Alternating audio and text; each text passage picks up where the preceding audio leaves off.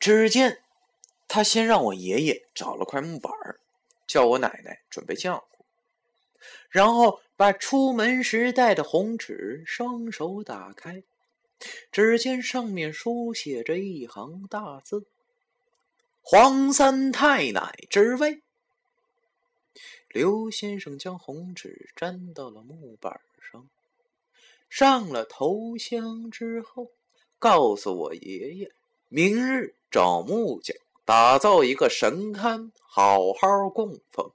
逢年过节别忘了上香。我爷爷和奶奶自然千恩万谢。第二天又摆了一桌酒菜，感谢刘先生后，刘先生便要告辞，我爷爷就借了驴车送刘先生回了碾子山。我爷爷奶奶以后一直照着刘先生的办法去做，果然平安无事。写到这里，相信很多人都会质疑：这个世上难道真的有鬼神之说吗？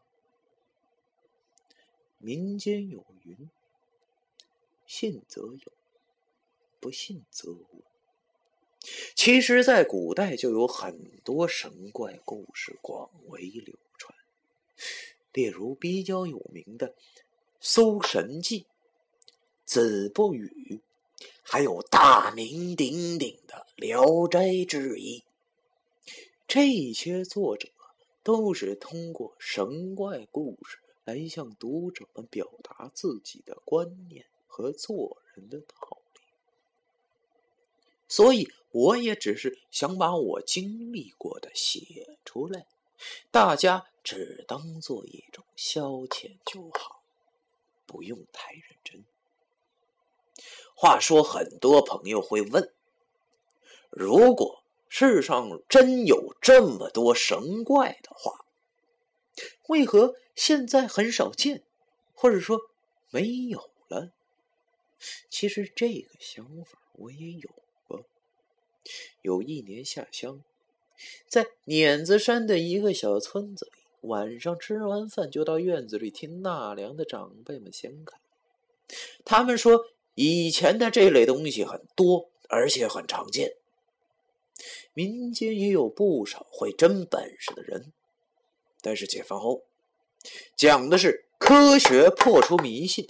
毛主席就曾经说过：“打倒一切牛鬼蛇神，破四旧，立四新。”千千万万的红卫兵们举起了铁扫帚，冲击寺院、古迹，捣毁神佛雕像，排放石牌。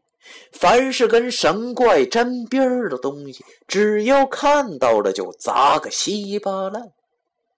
你想想，当时的每个人思想都是疯狂的，所以很多鬼怪都在那个年代被打没了。可见人民的力量是有多么的强大。不得不说，这正是鬼也惧人。当这个社会的人心中只有伟大领袖的崇拜以及向往美好生活的信念，容不下任何妖魔鬼怪作祟的时候，他们自然也就没了立足之地。第四章完。